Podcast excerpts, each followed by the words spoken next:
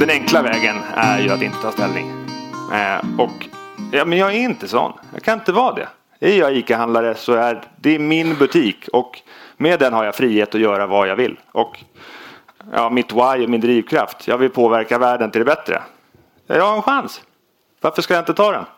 Det, för min del så är det den enkla vägen är inte den enkla vägen som de flesta andra väger, väljer för min del. Engagemang i en digital kontext är, men engagemanget i en digital kontext har en väldigt mycket större slagkraft än i den analoga kontexten. Kundmötet i, en, i butiken det gör en väldig skillnad för varje kund jag möter. Men när jag gör det på nätet då ser kunderna, alla ser, här behandlas alla kunder väl. Och det, det har en sån, liksom, ett sånt otroligt genomslag. Och för min del så, jag, menar, jag märker att det funkar och jag gillar att vara fronten för min butik. Så, så gör jag där. Ja, jag, ja, många av er. Vi företag i Sverige, vi är för dåliga på att bygga våra varumärken och ladda dem med positiva, eh, positiva värden. Eh, min egen brist, eh, som jag ser på det i nuläget, det är att jag gör för lite. Jag, jag bidrar inte och lyfter inte liksom all skillnad som vi vill göra. Och det gör ju att min näthandel når inte fram. Min försäljning når inte fram. Jag når inte ut med att påverka världen. Jag menar, våra klimataktivister, de är ju fantastiska. Om jag skulle ha resurserna att kunna påverka att, att de lyckades. Jag vill ju göra det och det är massor av människor som vill göra det. Men, men som det är just nu så begränsar våra varumärken oss. Alltså, vi når, inte, vi når inte ut så bra som vi har möjlighet att göra. Och, eh, alla håller inte med om det, men, men jag tror många av oss kan känna igen oss i det. Vi måste bygga unika varumärken. Unika varumärken som vi laddar med någonting som kunderna vill ha. Eh, och jag menar min metod att få, få, få till det i mitt fall, det är att jag pratar med mina kunder. Jag interagerar, jag tar till mig det de säger, jag söker upp ny information från mina kunder.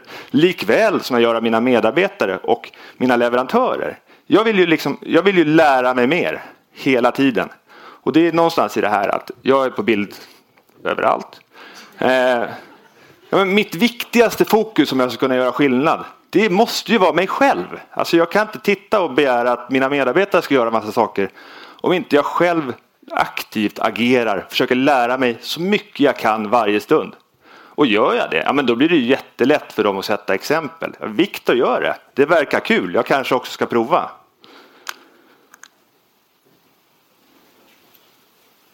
Ja, hur kommer jag lyckas att göra min butik till Sveriges största livsmedelsbutik? Men jag är helt säker på att jag kommer lyckas. Eh, det är inget snack, alltså jag vet att det kommer gå. Eh, skulle det inte gå så gör det ingenting heller. För att jag menar, jag vill ju bygga en plattform där jag kan göra skillnad, men jag är helt säker på att jag kommer göra det. Vad är nästa steg? Jo, men imorgon då ska jag anställa en kille som ska börja arbeta med, eh, med contentproduktion för min butik och mitt personliga varumärke. För att skapa mig den här plattformen som jag vill ha för att göra skillnad. Ehm, och jag menar den dagen jag driver Sveriges största livsmedelsbutik. Då vet rätt många vem jag är och då kan jag göra skillnad. Mm, jo, men i en tid när vi pratar om att allt kan kopieras och eh, jag menar det blir ja, ja, när allt kan kopieras då finns det ju en sak som inte kan kopieras.